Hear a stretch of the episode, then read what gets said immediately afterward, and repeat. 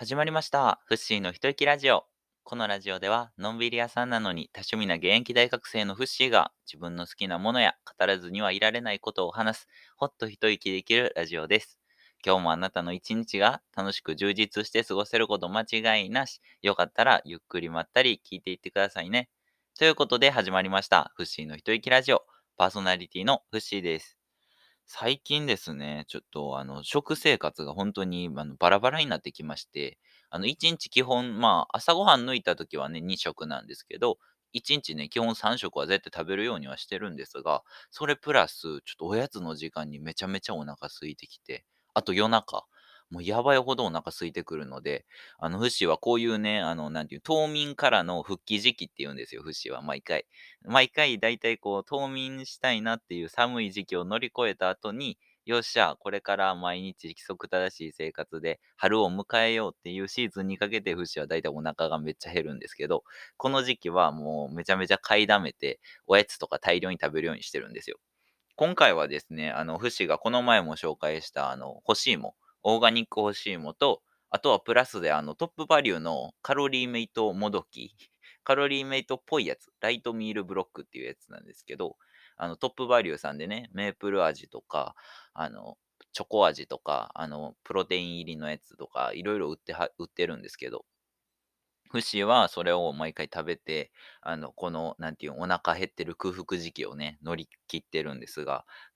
この前さ、10個買ってきたところやのにさ、あとストック4個しかなくてさ、いつの間にか6個なくなってるっていう、あの、いつの間にか消えてるパターンがめっちゃ多くて、いつ食べたっけなと思って思い返してみると、ああ、確かに食べたな、みたいな感じで、フッシーはちょっとお腹減ったらついついつまんでしまうんですが、あの、今月はね、また、あの、1月はね、まだ11日なんですけど、1月20日まで買い物に行かないと決めてるので、ちょっと全全部ストックなくなってからどうしようかなとか、ちょっと悩みつつ、考え事をしつつね、そういう考え事をしつつ、悩みつつ、まあ、毎日生活しているんですけれども、さあ、そういうことで、今回はですね、えっと、フッシーの食生活についてご紹介したいと思います。あの、普段はえー健康的な生活を心がけておりまして、特に今回ご紹介するのは、せいろのある生活ということで、フッシーがほぼ毎日使ってるであろうせいろ料理についてえーご紹介したいと思います。もう一言で言うとね、せいろイコール健康的な料理ができる。というふうに覚えていただけたらもうバッチリです。はい。まず、そもそもせいろっていうのはどういうものなのかについてご紹介したいと思います。まあ、知ってる方もいると思うんですけど、せいろはもともとこう蒸し料理、あの蒸す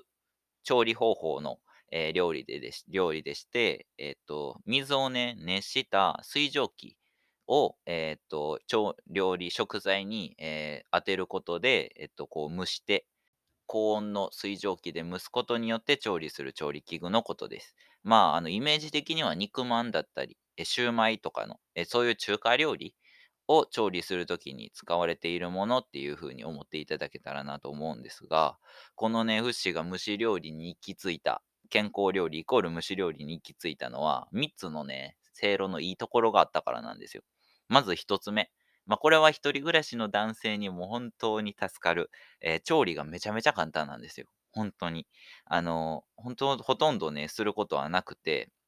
あの、あ、まあ、フシの持っているせいろはね、あの、また URL に貼っておきます。えっと、値段はだいたい16,800円ぐらいだったんですけど、あの、調理方法としてはもう水を入れてタイマーをセットするだけ。もうこれだけで完成です。はい。あとは、あの、お肉を切っておいているものとか、野菜を切っておいたものを、せいろの中にもう何の味付けもせず、ただただ詰め込んで、あとは蒸すだけ。あの、レあの水を入れてレバーを回すだけ。で、あの、調理が完成します。はい。なので、あの、まあ、お肉料理だと、だいたいまあ、短くて15分ぐらい、長くて30分ぐらい。あ鶏肉とかね、ちゃんしっかり中まで、あの、なんていうの、ちゃんと蒸したい、あの、火を通したいっていうやつ、料理に関しては、まあ、だいたい30分から40分ぐらいやった方がいいとは思うんですけど。で、うどんとか、まあ、野菜とかもだいたい10分から15分ぐらいの調理でいけますし、あ魚もですね、10分ぐらい蒸したらもう完璧にあの中までホクホクになってますし、あ食パンとかね、朝ごはんで食パンを蒸すとね、これがまた美味しいんですよ。もうもっちもちになるんです。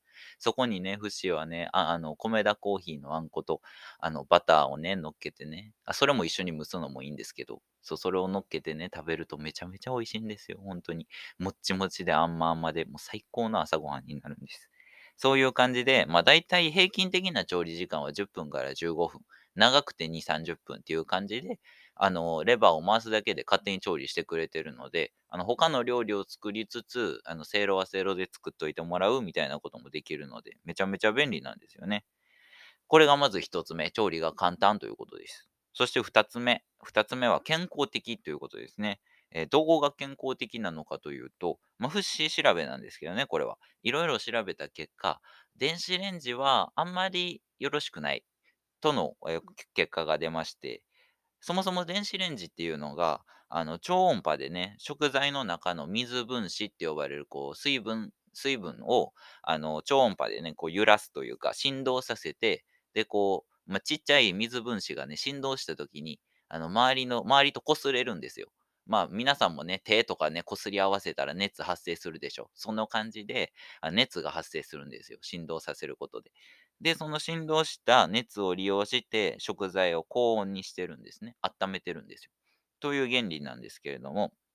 そのね、あの、擦れる際にやっぱりどうしても擦れる時ってさ、やりすぎると手でも痛いじゃないですか。手擦りすぎたら。なので、食材同士も痛めつけてしまっているっていう、え記事を見まして。で、その情報によると、なんかその、えー、擦れる、あの、時に、あの栄養素がこう漏れ出てるというか破壊されてしまう、もう破れてしまうことで、あのね、食材の栄養がね、破壊されてしまってるんじゃないかっていう風な、えっ、と、フシはね、そういうのを見まして。で、まあ、その、電子レンジ以外でもね、食材は破壊されるんですよ。えっ、と、例えで言うとですね、フライパンで、えー、物を焼くと、あの、調理するね、ね、火で焼くときは、だいたい65%ぐらいしか栄養素が残らないらしいです。40%ぐらいは、あの、焼く調理の過程で、あの失われて、えー、しまうみたいです。で、あの、先ほど言った電子レンジなんですけど、電子レンジは約90%以上のあの栄養素をね、破壊してしまうと、え、ー、と、その節の見たやつでは言われておりました。その一方ですね、せいろでの蒸し調理っていうのは、えだいたい5%から6%ほどしか栄養素が失われずに、もうほぼあの水蒸気での調理だけなので、あの栄養素をね、破壊しないということで、とてもね、そういった面からは目に見えない部分なんですけど、まあ、電子レンジでね、調理しても目で、目で見てわからないじゃないですか。電子レンジの中に入れたお肉とさ、出てきたお肉の違いわからんし、入れた野菜、ほうれん草とさ、出てきたほうれん草の違いわかんないんですけど、あの、目に見えない部分、っていうのでめちゃめちゃ変わってるらしいので、フッシュはそういう健康に気をつけるっていう意味では、電子レンジも家になくて、もうずっとせいろで、料理しております。で、これがね、二つ目、健康的っていう部分ですね。他の調理法より、せいろでの調理が健康的っていうのが二つ目。これが理由です。えー、そして三つ目がですね、せいろはお皿にも使えるんですよ、実は。あの、せいろって、あの、木のね、あの、竹か、竹のあの、入れ物みたいなのに入れて蒸し料理をするんですけど、そのね、竹の入れ物がそのままね、なんか食卓の皿、お皿になるんですよ。なので、いちいちお皿を移し替えたりとか、あと他にね、フライパンとか、えっ、ー、と、あの、フライ返しとか、いろんなね、そういう調理器具を使わなくて済むので、あのめちゃめちゃお手軽に料理ができるし、しかも洗い物も少ないっていうところで、めっちゃお得ですね。でも、まあ、ここにも注意点は一つだけあるんですけど、あの、せいろのね、その竹の容器自体が耐久性がめちゃめちゃ強いわけじゃないので、だいたい、えっと、8ヶ月ぐらい、8ヶ月から9ヶ月ぐらい使ったら壊れてきます。あの、ちなみにフッシーが使ってるのは9ヶ月目なんですけど、毎回水洗いとか、あの、天日干しとかしてた影響もあってか、あの、結構耐久性が弱くて、今ちょっと壊れかかってて、まだ普通に使えるんですけどね。普通に使えるけど、ちょっと日々入ってたりとかしているので、まあ大体8ヶ月か9ヶ月、まあ1年ぐらい大きぐらいで買い替えるのがおすすめかなって感じです。あの容器だけね。せいろのあの竹の容器だけ。でもあの容器2つセットでも大体2、3000円で買えたりするので、めちゃめちゃ高いわけではありません。うん、はい。という感じでですね、正論にはとても優秀な機能がありまして、こういうね、機能をあの使っていくことで健康的で、そしてお手軽なえ調理ができるということで、フッシーは一人暮らしの方にはとてもとてもおすすめしております。